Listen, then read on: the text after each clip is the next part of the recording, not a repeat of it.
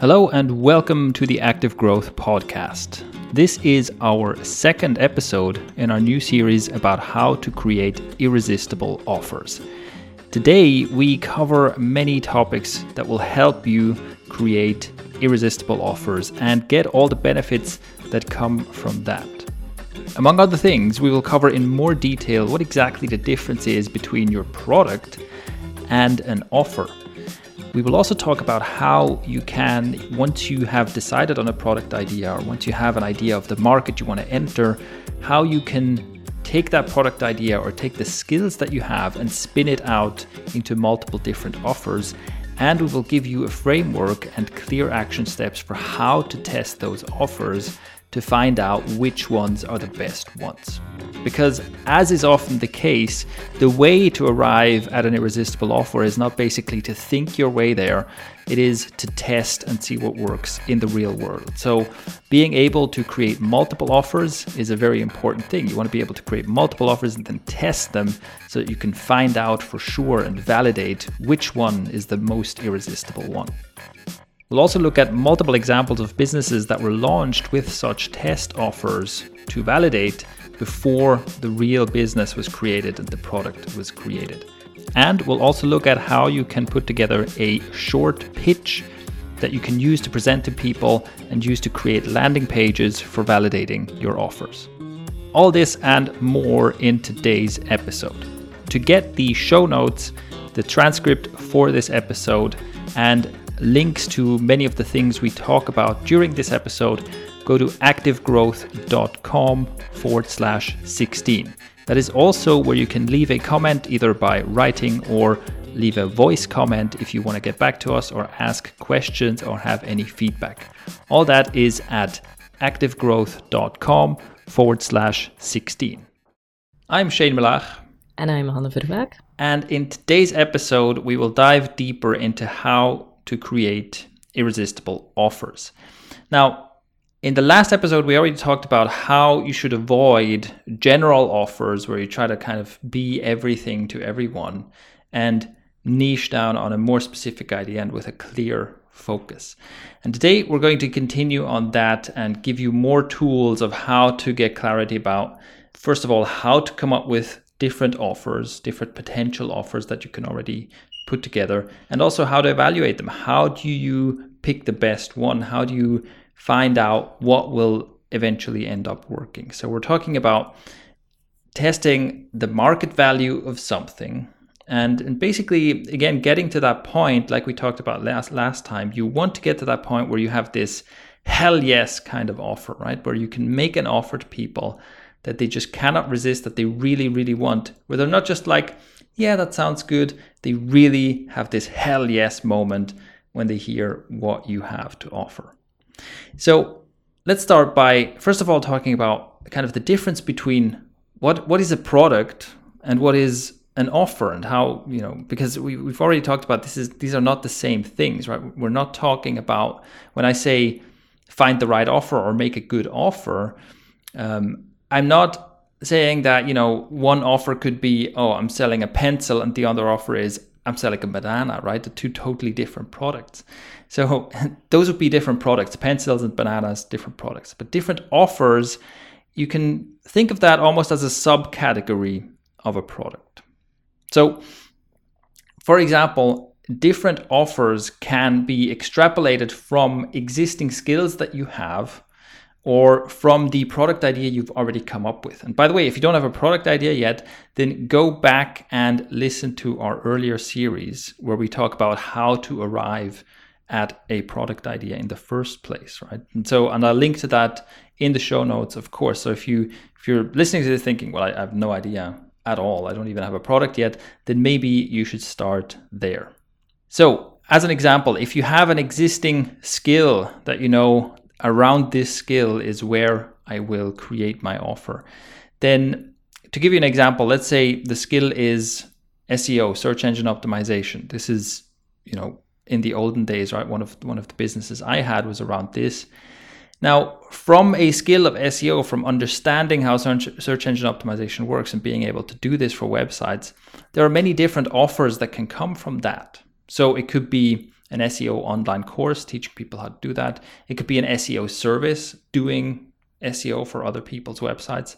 It could even be something like, let's say, an on location SEO training for companies that have search marketing teams and and even there you can then refine the offer further and you can say okay well maybe you know the problem is you've got your your SEO team in your company but you're worried about being able to keep up right because Google changes its rules all the time the landscape is changing all the time and you're worried that your team is not up to speed and the service I offer is I keep your team up to speed so those would be different that's an example of different offers within the same skill so those aren't necessarily completely different products because the product is always search engine optimization. It's different ways of offering that product.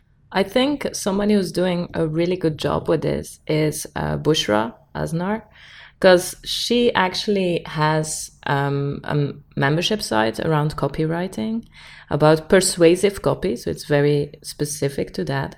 And that's, um, I don't know how much anymore, a $7 um, per month membership but she also has like high end consulting around the same persuasive copy and then now she comes out with a tool where it's actually you can fill out some copy and then you get persuasive copy in in return something like that. So it's very specific but it's different offers around the same topic. And if you think about all the different offers that you might be able to to make around your your skill set or around your product then I want, I want you to think of it like this. There are probably dozens maybe even hundreds of potential offers you could make.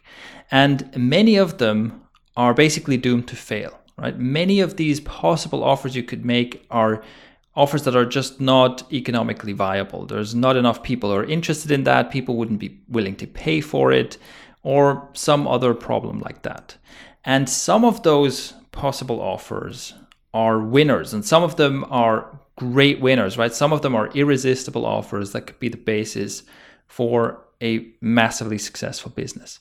And the goal is to find those, right? Among all the potential offers, find the ones that have the most potential and will bring the most impact. And in most cases, we can't we can't just guess our way there, right? As we've talked about before, generally, if we kind of just sit in our ivory tower and try to think our way to a solution of a problem or try to think our way to the perfect offer, it's just not going to work. Our our best guess is usually not that great. So that's that's another thing to, to keep in mind. And I think it's also important to, you know, not be too attached to like the first product idea and the first idea for an offer you come up with because maybe it's one of those 90 plus percent of potential ideas that's just not going to work. Another way in which different offers can come from the same product or the same skill set is by presenting the same thing using different value propositions. So, this is, let's say, one level deeper in terms of detail, right? We have essentially a product that does a specific thing, and we're we're trying different ways of framing the value of that product to see which one hits home. To give you an example, from my own experience, let's take Thrive Themes as a business and the Thrive Architect plugin as a product. So I can frame Thrive Architect, I can formulate different offers and different value propositions around this product without changing anything about the product. So I can say, for example, Thrive Architect is the perfect tool for creating sales pages in WordPress. So if you've ever tried to create a sales page using WordPress, using a WordPress theme or something like that, it's an unbelievably frustrating experience because WordPress is just not built for that kind of thing, right? WordPress is, is great. Like the WordPress editor is great to write a blog post, but as soon as you want to like format a, a sales page, you want to have some some layouts there, you want to have control over what that page looks like, and you want even things like, you know, pricing tables, buttons, and things like that becomes incredibly frustrating in WordPress. And Thrive Architect is the solution to this problem. So that's one way to frame Thrive Architect. I can take the same product and, and make a different offer. I can say Thrive Architect is the tool for professional bloggers. Because as we've seen over and over again, and there's a lot of data to support that, rich blog posts, that means well formatted, media rich blog posts that offer more than just a wall of text, do better across all metrics. They get more attention from readers, they lower the bounce rate on your website, they get more social shares, they get more traffic, and they lead to higher conversions if there is some conversion goal involved in the blog post. So you cannot afford to use the WordPress editor to write boring old blog posts. You have to start enriching your blog content with things like mobile responsive tables, with interesting layouts, with highlight boxes, and so on to keep your content more interesting, to keep people's attention, but also to make it look more professional, to make your brand more credible, and to basically help give people a reason to share this, give people a reason to keep paying attention and share it with their friends. And that is what Thrive Architect can do for you that the default WordPress editor can't. So those are two different value propositions for the same product. And these are two that I could test. They would have different target audiences. And I would want to test it which of these target audiences, when they hear this offer, is more excited to give me money for this product. Yeah, I think it's it's very clear actually, and I wonder if you who's listening to this can feel the difference, right? Like probably one of those two is much more appealing to you than the other one. And that's exactly what we are looking for. We're looking to see which of these offers would be the most appealing to to the biggest audience and for which people would actually be ready to pay money. And here yeah, I like I know which one I prefer. um, but it's it's very clear, I think, that that when you hear the different pitches, that even though it's the same program, even though it's the same software, it doesn't feel the same at all. Exactly. And also note that if I tried to, and of course I could spin more such pitches for Thrive Architect, right? Because it does more than sales pages and blog posts as well. So I could do many more of these. And imagine if I tried to convince you of all of these different values all at the same time. Right? If I had one picture, I'm like, oh, you can build sales pages, but also blog posts and also landing pages and also then it becomes one of these and trying to be everything to everyone offer, and that then I lose your your attention, right?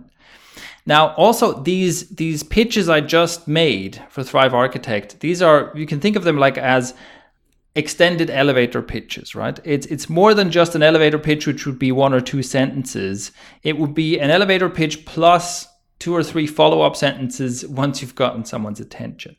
And this is the kind of pitch I want you to be able to create for your offers, for the ideas for your offers. So you need to arrive at, and this is one of the, we'll, we'll get to the action steps and the exercise at the end of this episode as well, but this is one of the goals, is that you'll be able to write out concise pitches like the ones I just presented for Thrive Architect. These are the ones that you're going to be presenting and testing. Another way in which different offers can be derived from a single product or from a single skill set is that you can sell the same kind of thing in different forms. So, two examples of that would be first of all, let's say the thing that you're selling is information. And information can be sold in many different ways. It could be an online course, it could be in person training, one on one training or group training, it could be an ebook or a print book, it could be Skype coaching, and so on. And again, this is another example where you're essentially selling the same thing. You're selling the same information, but depending on how you package it and, and whom you make the offer to, it will have very different uh, results, right? These different modalities of information will appeal to different people, will be able to command different prices, and will mean that you can reach more or fewer people. Now, an example of this would be a lot of authors also do speaking, right? And they have these two modalities. One, the book, which is very low price and can reach a lot of people, but it's not very exciting. Lot, most people don't get very excited about a book. On the other hand, then there's the, the, the speaking gig where you can go and see this person live, which is very limited, right? There's only so many people can fit in that room and usually much, much more expensive. And so you can see that these two modalities of information, even if essentially this author is talking about the same thing in the book and in the speech, appeal to different people, are going to be sold to different groups of people and at totally different prices. The second example would be a physical product. Even a physical product can be sold, let's say, e commerce, right? people come to your website, they add whatever they want, however much they want to their carts, and they buy it. Or it can be sold, for example, as a subscription, right? We've seen a rise of subscription services, whether it's getting, you know, a new razor every month or new pair of underpants or whatever, subscription boxes of various kinds for physical products again, same kind of thing. You're selling the same thing, but different modalities appeal to different people, different situations, and make for very, very different offers. All right, now that we have a basis of how you can spin your product idea and your skill set into different offers, the goal is to test which of these will be the best, which of these makes an irresistible offer.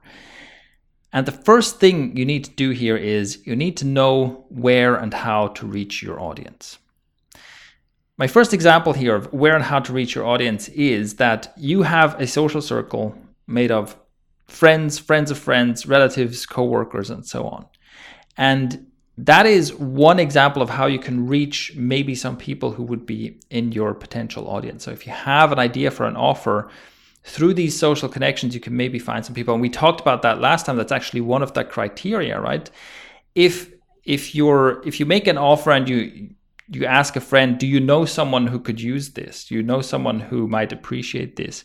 If they basically draw a blank and go, no, no idea, then that's that's not a great sign. But if they know, oh yeah, I know this one, I know this one guy who definitely has the problem you're talking about, that's a good sign. And also, maybe you should go and talk to that guy, as we're going to talk about next.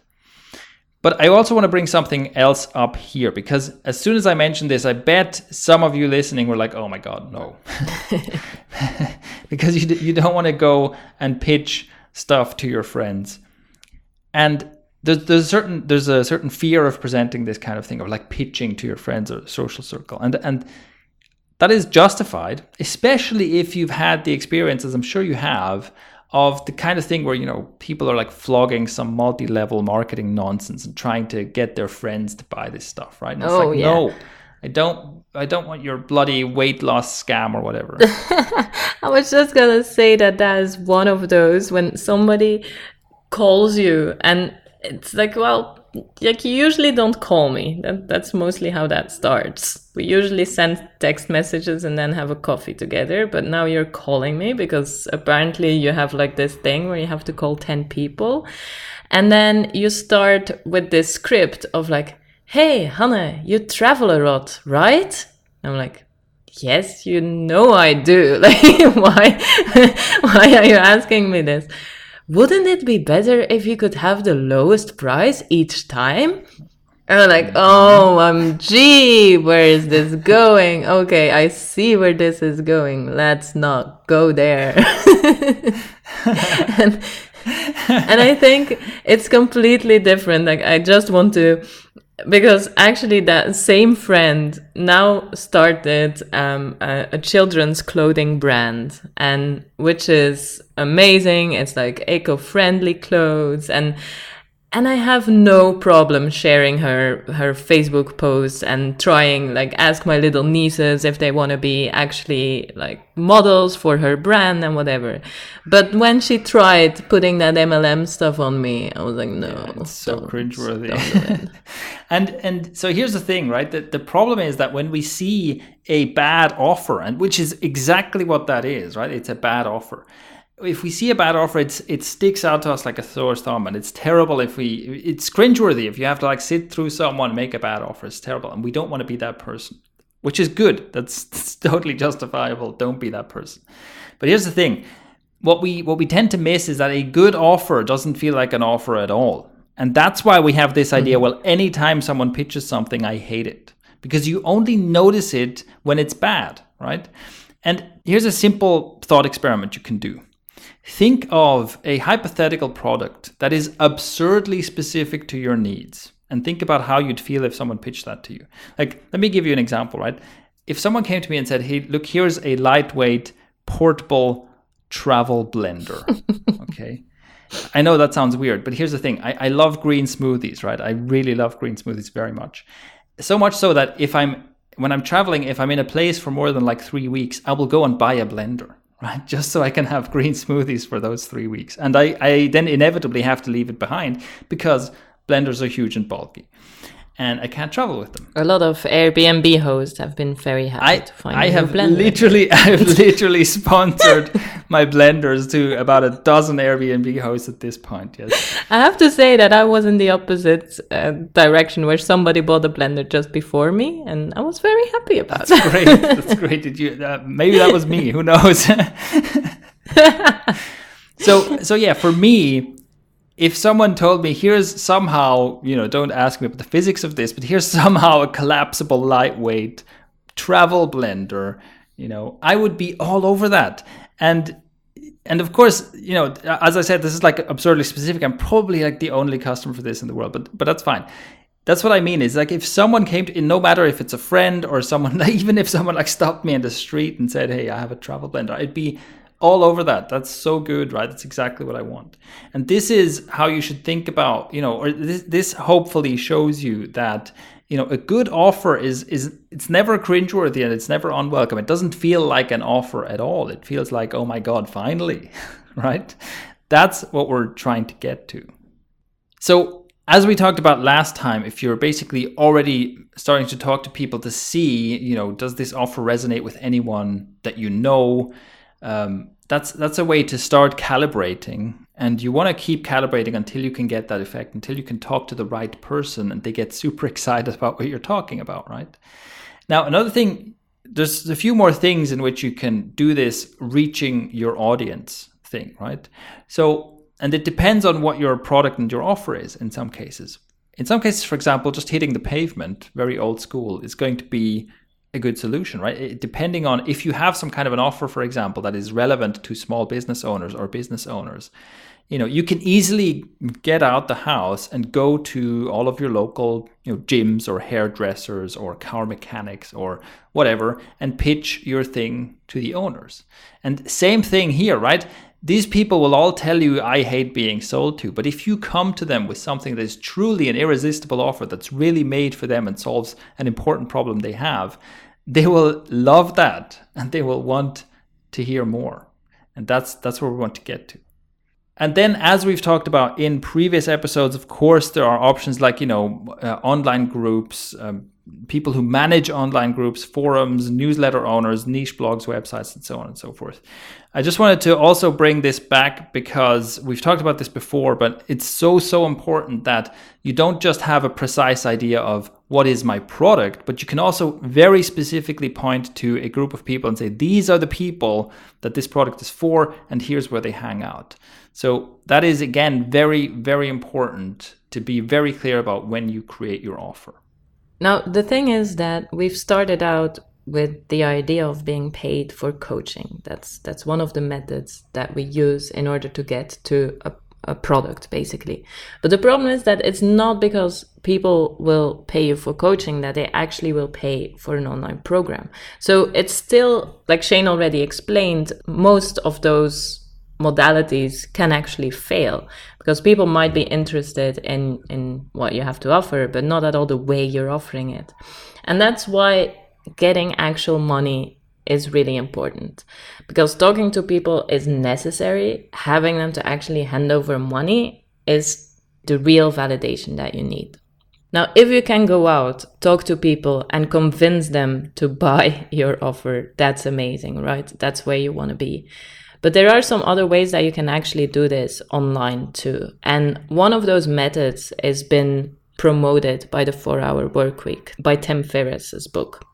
And the way that he suggests that you actually validate if your idea or your offer is a good offer is by having a landing page and sending traffic to that landing page. So mostly this will be paid traffic because you want to get a result quickly.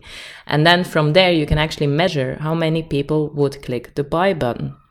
And this is something that I think it used to be easier um, several years ago because it was easier to buy traffic. But I still believe that this can work very well in very specific niches. I think it can be very, it's like a, a hard test, right? Because because buying traffic is generally becoming more competitive and more expensive.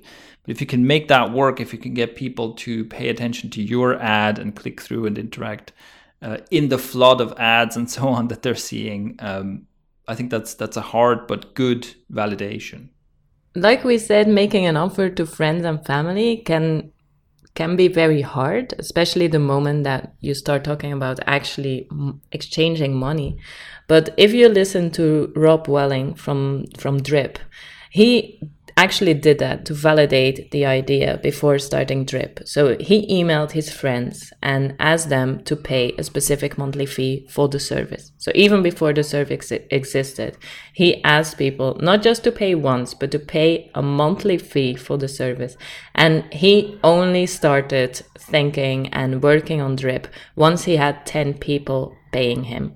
And that is super valuable because here it's not just somebody your mom being like oh yeah we'll give you $20 don't worry. It's actually people committing to being like yes i'm gonna pay whatever amount that you just set out every month because this is how valuable your service would be to me because it's not even a service at that point. That's pretty ballsy. And i think there's also something that is implied here which is that is a networking thing, right? Because of course, when Rob Walling asks his friends, he asks his like entrepreneurial online marketing friends, and presumably he's built up a bit of a network. He's he's hung out with people, uh, with like-minded people who would be in a position where that makes sense. So I think that's also another aspect where it can be really, really useful to maybe go to meetups and conferences and things where you do meet like-minded people. Makes this kind of thing easier to pull off, I think. Well, that goes back again to knowing where your audience is. Exactly. Right? Yeah. If you have no idea who your audience is and how to connect with them, it's it's never gonna work. There are many examples actually of companies that started small and that started with this kind of validation. So Buffer is a pretty famous example, I think, where you know initially they simply had this very very simple landing page advertising their offer as if it existed, and then once you clicked on one of the you know buy now buttons then you'd get to a landing page saying oh sorry this this actually doesn't exist yet. And they basically wanted to see how many people would click and how many people would share. And a lot of people shared this. So so people got excited about the idea of this app existing and that was their signal to start. Uh, another example of this was dropbox where uh, this was a bit more sophisticated because they launched with a video where someone was using, quote unquote, using Dropbox. Except Dropbox didn't exist yet. They basically created a prototype, like a simulation of what they envisioned the interface would look like.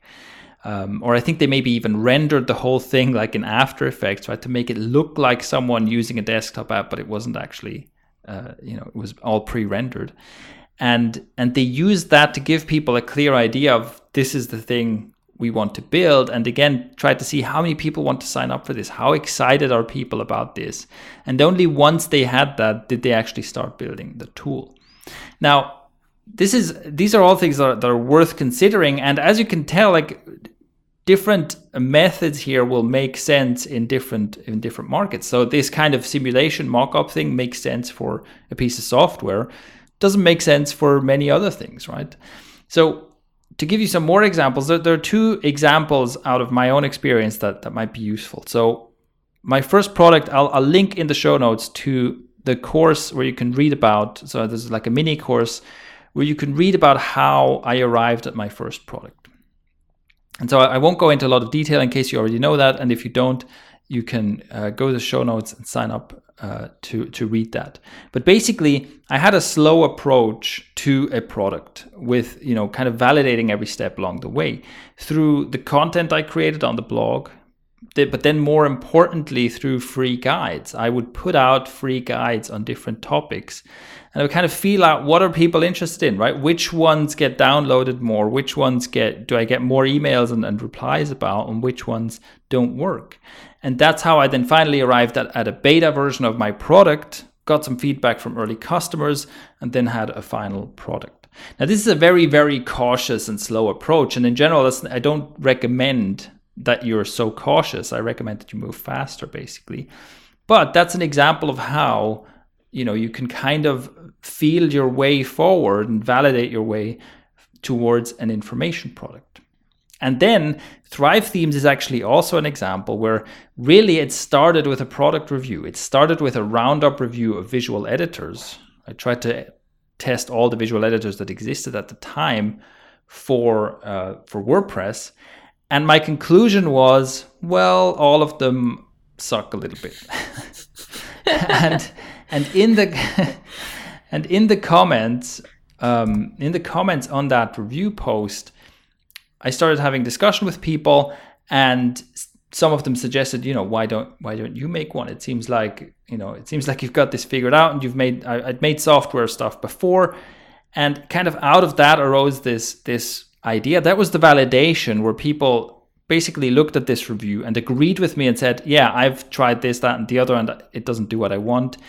Out of this arose the validation, the idea that yes, we should build a thing of our own. There are people here that are excited about this.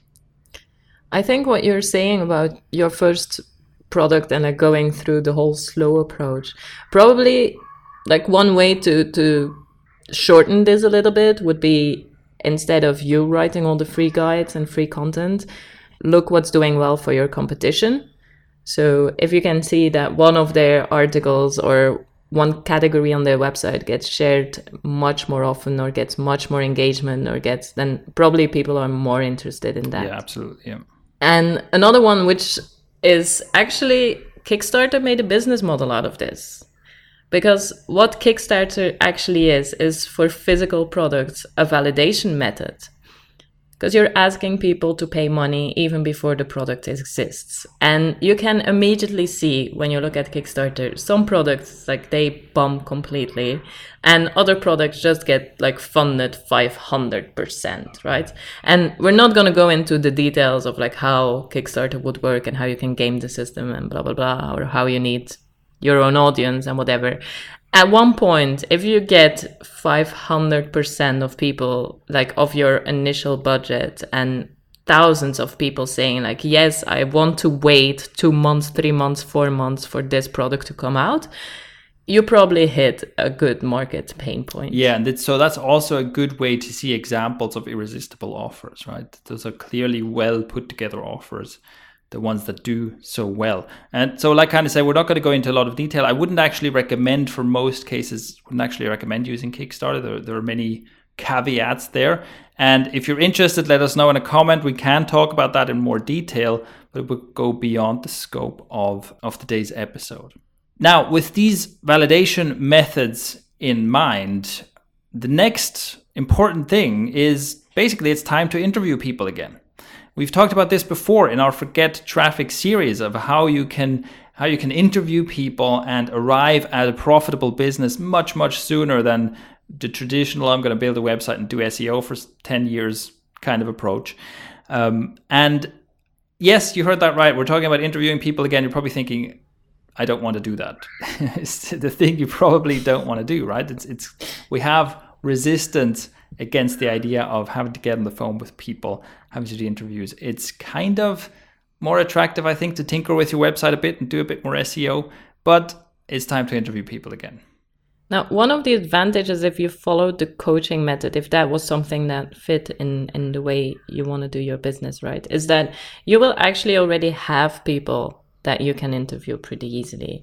So it's one of those shortcuts and and it's a way of not having to find new people over and over again also. So you can really go in depth with those people and find out what a good offer would be for them. So we've already talked about in the previous series about how to interview people to arrive at a product idea to find their pain points and things like that. Now when you talk to people to validate your offer there is so here the goal is you already have an idea of what you're going to offer and you want to find out what modality to use, how you're going to present this offer, and what exactly you're going to be you're going to be offering at what price, that kind of thing, right? And you want to be talking to people about this and presenting your offer and getting feedback from them. And you want to see, first of all, can you get people excited about this? That's that's really important, right? You should be in a situation where you start by presenting this extended elevator pitch I talked about before, and it gets people excited. They start asking you questions about it. They start asking you, you know, where can I get this? Or even even if they ask critical questions, right? Even if they have objections, they go, hold on, you know, what about this? Or I don't know, that sounds a bit expensive or something like that. That's good, right? If someone's engaging with you, if someone's asking questions, even if they're critical questions, it means it's important. What they just heard you say is important enough for them to want to know more. And maybe they're even already starting to negotiate with you, right? Which is great. So, what you basically don't want to hear is is crickets, right? You don't want to be sitting there going, and, and then there's just like an awkward silence, right, after your pitch. If you if there's an awkward silence after your pitch, or if there's like a very lukewarm reaction, it's like, yeah, that that sounds that sounds nice. I, I wish you all the best with that, right? That's. yeah, sounds like it might work for uh-huh. somebody, just not for uh-huh. me. Exactly. So that's that's bad sign, right? So ideally if you're you know if you're sitting if you're actually seeing them you want to kind of see a sparkle in their eyes as you talk about your offer. And you want to see that are, are they hoping that your product already exists? That's that's where you want to arrive at. And again you can do this through interviews. So you're talking to people you're you're telling them listen here's the the offer i'm putting together. You give them your extended elevator pitch and and then you just leave it at that. You give them your extended elevator pitch and, and then you pause because that's important, right? If there's an awkward silence there, then you, you leave that for a few seconds and then you go, okay, clearly you're not excited about this. Can I ask you some questions, right? And then you try to ask, so, you know, clearly that this doesn't excite you. Why is that? Like, or is there something here? Is there something else that you'd prefer? Or is there something similar? You know, is there a similar product that you're already using? Is there a similar service you're already using? Why are you using that one you know what do you like about that one this kind of thing right you want to start digging about why aren't they excited but also as you're explaining and as you're talking to them about your offer um, I mean, some of them will engage with you, and it's really mostly in this back and forth that you can learn more, right? From which questions they ask you, what they're interested about, what they resonate with. You want to see um, the things they respond to, the things, things they respond to positively, the things they don't respond to well, and from that you can you can refine your offer. And you can do that you know kind of live. You can say okay i, I hear that you know you've got a different problem than i expected. So what about this? And you give them your you know version 2 extended pitch and see how they react to that and so on right? So out of that out of really just discussions with people you can really refine your idea of an offer if at this point you're cringing a little bit and you feel a lot of resistance about going out and talking to people this way, I think there are two very important things to keep in mind. First of all, you are not your offer. So it's people aren't judging you at this point and if they don't like what you're offering that doesn't mean they don't like you. I know this sounds silly but it's it's very often um, what happens when when we have to ask for for criticism. And we have a full episode about ego and why ego is not a good thing in business. So i would really uh, suggest like listening back to that episode and it will really help to get over this hurdle and actually go out talk to people and be open to improving your idea. Now, to make this even more hardcore, here's the next thing you should do. You should use the scientific approach in that the goal for you once you i mean once you've honed in on something that works at least a little bit right that gets people engaged and excited at least a little bit then start trying to disprove rather than prove your idea so start trying to find why might this not work and start trying to, to kind of dig for criticism. So, very simply, for example, you can start asking people what they don't like about your idea, right? Ask them what will make you change your mind about this.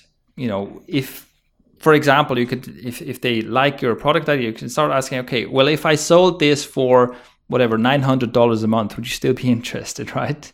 And basically try to get to a no, right? What if, start adding what ifs and and try to get to a no. Start looking for the limits of this.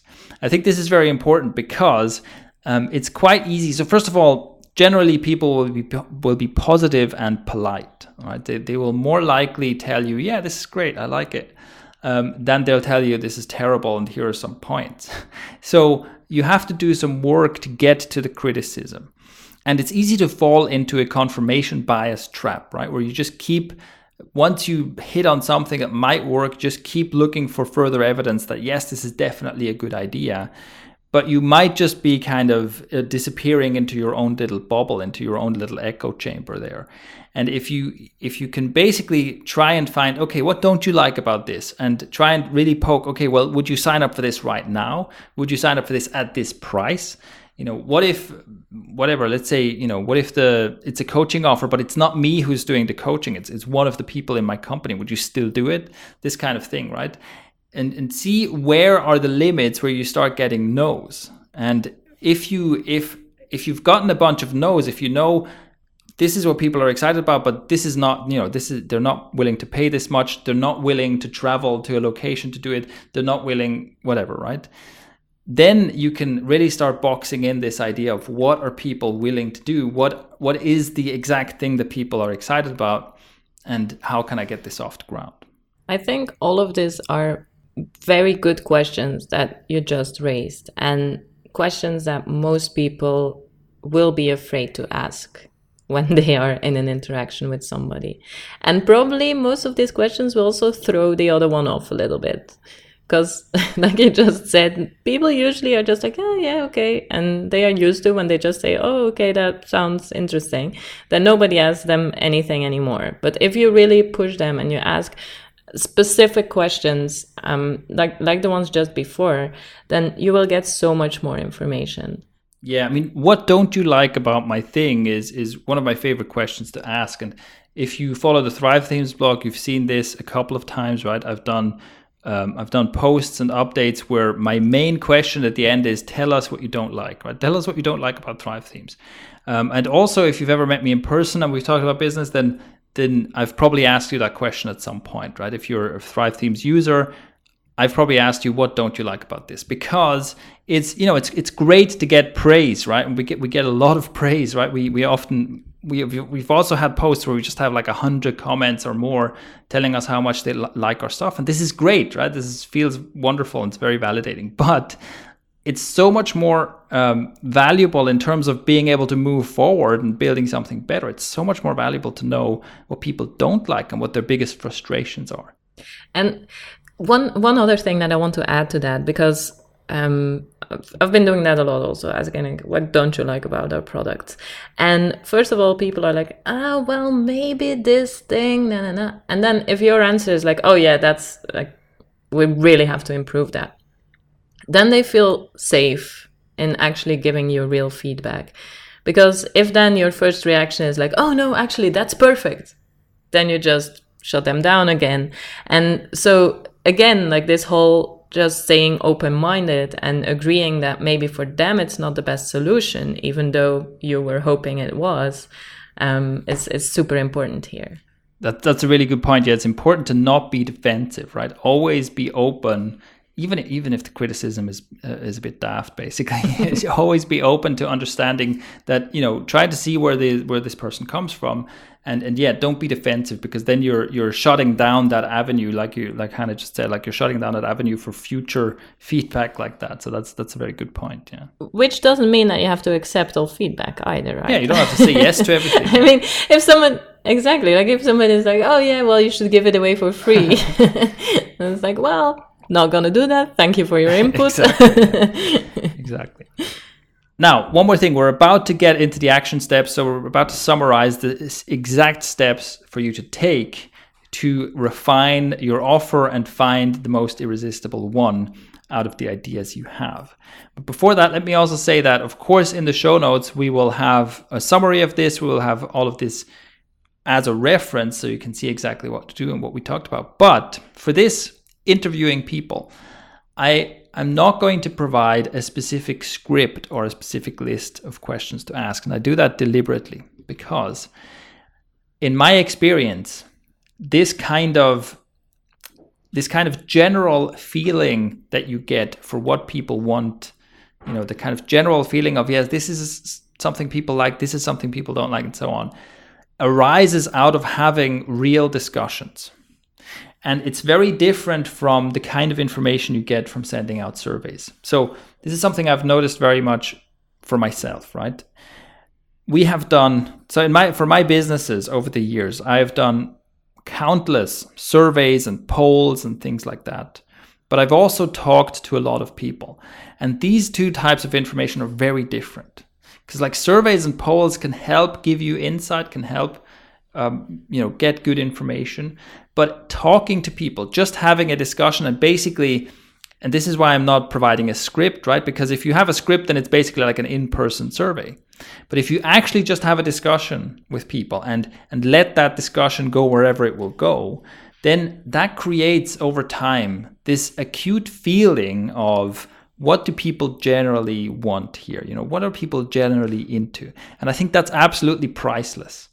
That's a really you kind of develop an instinct, right? You start developing an in- instinct, and I don't think you can get this if you just follow a script and make it an in-person survey. So I just wanted to add that like I'm I'm being deliberately slightly vague about how exactly this discussion should go because really what I want you to do is I want you to open the discussion and then just let it take its course. With that, let's get into the action steps. So step number 1, create a list of 3 to 5 offers you want to test following the the first thing we talked about in this episode, right? So think about how can you spin out your skill into different offers? How can you spin out a product into different value propositions? What are different modalities of how you could sell your product and who might be interested in them? For each of these offers, you want to have an idea of this is my offer and this is these are the people eh, who who'd be interested in this. Now, it should be a list of three to five offers. If you have fewer than three, that means you have too many eggs in one basket and you'll get overly attached to those few ideas. Uh, I'll link to my video about the combination of focus and experimentation, which was one of the keys to how I started kind of getting some traction in my online business. Uh, I'll link to that video that explains basically in more detail why you should avoid having all your eggs in one basket in this way. So that's why three or more. If you have more than five ideas, I think you can right away do some triaging. Basically, you know, pick the best five out of a out of a long list. Because if you have a list of like fifteen, um, then that will be much more difficult to to validate, much more difficult to get enough data. And I think, you know, in a in a if you write down all of your ideas. Let's say you've got 15 of them. You step away from it, you look at it again the next day. You can probably already tell, you can probably get a fairly good just gut feeling about which ones you can toss out right away. So, three to five different offers you want to test. That's step one. You write those down. For each of those offers, create a concise extended elevator pitch, like the ones I made for Thrive Architect. So, like I said, this is a bit more than an elevator pitch. It should be maybe one minute, up to one minute, if you explain this. And you should write this out basically one paragraph, right, that explains what, what the offer is.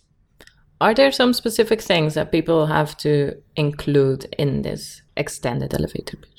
I think what definitely needs to be in this extended elevator pitch is is the problem and how your things solve solves that problem right? I think you should be explicit about, you know, here's the thing that uh, here's the thing that I assume you're experiencing, right? Here's like whatever a problem or a frustration or something that that costs you more time than it should or whatever, and then here's how my offer solves that. In most cases, an offer will be focused around some kind of a problem.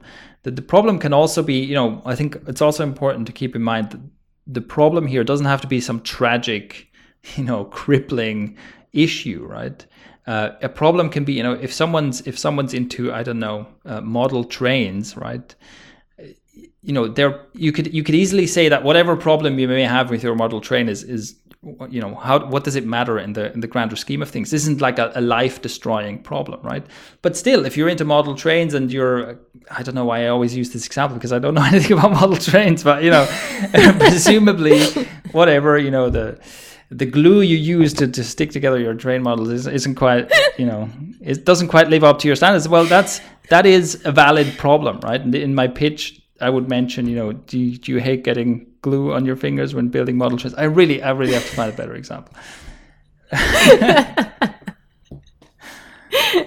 but I think it's it's true that we just have to. You, are not curing world hunger every time that you offer something to people. Where basically a problem is is an annoyance in somebody's life that you can help solve. Right. So I'm gonna put you on the on the spot here about the pitch because I think it's it's very valuable to get this right because I've been pitched to a lot and in a very bad way, um, where the offer might be good, but the way they presented it wasn't very good. So the service or the productized service or whatever that I have in mind is um, I don't know why mine is always photography, and again I'm not a photographer at all. Um, but imagine that you want to offer um, an online business a package where every month they get uh, five stock photos that are related to their niche that are only for them. Like, how would you pitch that? Okay, so I would, first of all, I would think of a target audience for this. And let's say it would be bloggers, right? Be bloggers who are or or people running blogs. So I'm not talking about personal bloggers here. Um, pe- people who kind of run a blog where they're publishing at least several times a week. And I would say, okay, if you're running a blog, you know that the image matters a lot. You you need an image, you need a featured image, but you also need images to post on social media and so on when you share.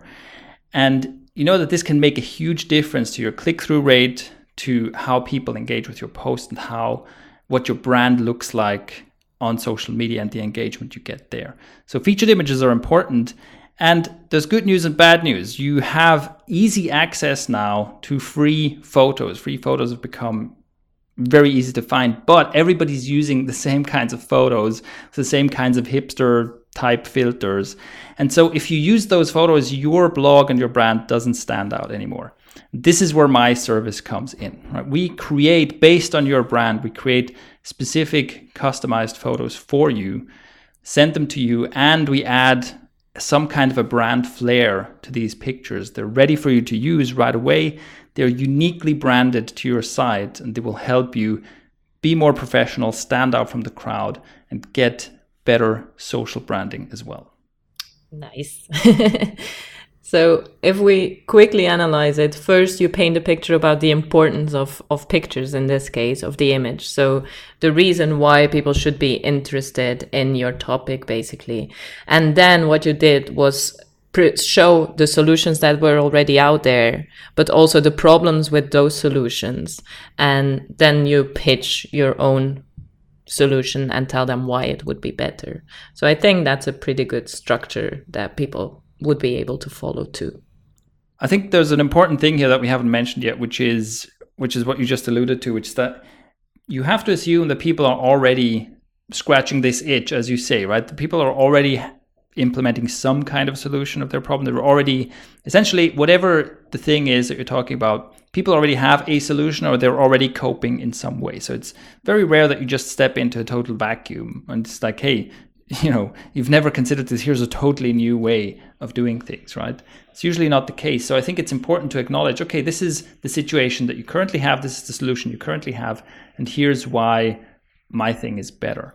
Um, so I often also I, I do kind of you know competition, thinking about the competition and thinking about what are people already doing, um, and how does my thing compare to other um, available options is a pretty important way in how I think about offers as well. All right, so then we have a pitch like this for each of our ideas for offers. Next, create one landing page for each of these offers. And this is important for two reasons. First of all, it is great, and this is one of the things that landing pages are literally made for, right? It's great to have some place you can send people. And if you don't know what to put as a call to action, as a conversion goal on your landing page, simply have a sign up form, right? Simply have like sign up to the waiting list, basically. But also a landing page, I want you to think of it as a landing page that is it's a short landing page, right? This is not like an extensive sales page or something. This should be the kind of landing pages you can put together in half an hour or so, you know, large headline, maybe a few bullet points or a few paragraphs of text, and then your button or your sign up form. And this is another great exercise because you should be able to clearly communicate your offer the point of your offer and who it's for on a concise landing page like this. So if you've written out your, your extended elevator pitches and you've created a landing page, at this point in your mind, you've already refined the idea of this offer quite well. So that's one of the reasons to do it. The other reason is, like I said, it's great to have a place to send people. Right? Once you talk about people, they're like, "Well, okay, how do I learn more about this? Where you know, where do I get this?" It's great to have that ready and be like, "Okay, yes, here's the URL. Go here." Next step: identify the ideal audience for each of these offers, and at least one very specific place where these people hang out. And that's where you then figure out how to reach them, as we talked about previously. You know, do you hit the pavement? Do you get on the phone? Do you ask your friends? Whatever. So for each offer, you have to have a clear idea and at least one place where you can go and start reaching out to people. And then, last step, start the interviews. Like we talked about, get on the phone with people, talk to them about your offer or meet them face to face, talk about your offer, and get into those discussions to start developing the offer and start identifying the one that's going to work best. As a quick reminder, the goal here is not to have five different offers and you know start selling all of them. The goal is to find the best one to start with. One criterion for which one is the best one is which one can you make money with the soonest you know which one can you make the most money with? And i think this is important because you know even if the it's not always the best idea to go after the most money but looking at where can I make the most money the fastest is a good way to get a business off the ground, right? The other things you can do later, or it, you know, once you can pay the bills, everything else becomes easier. So that's why that's one of the things I'd look for. Where can I make the most money right now? All right, and that wraps up our second episode on how to create irresistible offers. I hope you found this useful. For all the show notes and links to everything we talked about, go to activegrowth.com forward slash 16. So show notes, links, all that, activegrowth.com forward slash 16. If you enjoy this podcast and if you get value out of it, we would love to hear back from you. And also, if you know anyone who could benefit from the kinds of things we talk about in this podcast, if you know someone where you think they might appreciate a podcast that gets down to business instead of the fluffy nonsense that is in many marketing podcasts, do us a favor and send them a link to one of our episodes or send them a link to activegrowth.com forward slash podcast. And of course, we also appreciate the positive reviews and ratings that we've been getting on iTunes. We've also gotten some really good feedback and great questions through our audio messages. Here's an example of one of those messages. The Your Job is to Ship podcast series was quite frankly the most powerful and most needed podcast series I've ever listened to. Because as I was listening, I realized that I'm in the exact same situation that you are describing. I was spending the most most of my time doing the stuff that at some point has to be done, but it's not actually pushing my business forward right now. But I was avoiding the actually really important stuff, which was content creation and contacting clients or just getting my product out there to some people. So what I did was create a new daily reminders list, just as Shane suggested, and I came up with five points, and three of them were actually your job is to ship. So as I reviewed them daily in the morning, I always ask myself, what is the one thing I actually have to do right now that's actually pushing my business forward? So in the morning, I started doing the contact creation and actually contacting customers. And in the last week, I feel like I've progressed so much more in the business than in the last month. I got a new customer that pays very well, which I always was afraid to to contact uh, before because I thought my product wasn't worth enough, wasn't good enough. So seriously, thank you so much, Shane and Tanne. These podcast series actually had such a big impact on myself and on my business. Thanks so much. Greetings from Germany. Greetings from Tim we appreciate this. This is, of course, great to hear for us. I mean, this is the reason we do this. As you probably noticed, we don't have any ads on this podcast. We don't we basically don't monetize this podcast in any way. Really, we're doing this because we feel like there's you know we have some valuable stuff to give and and we want to give it and so hearing about people who take action on this and get great results from it is super, super gratifying. So thank you very much. And if you have a message like this, you can leave a review on iTunes or on Stitcher, leave a comment, or go to activegrowth.com forward slash 16 and click on the audio message button there to leave a voice message of your own. And that is it for today. Thank you for listening, and I'll catch you in the next episode.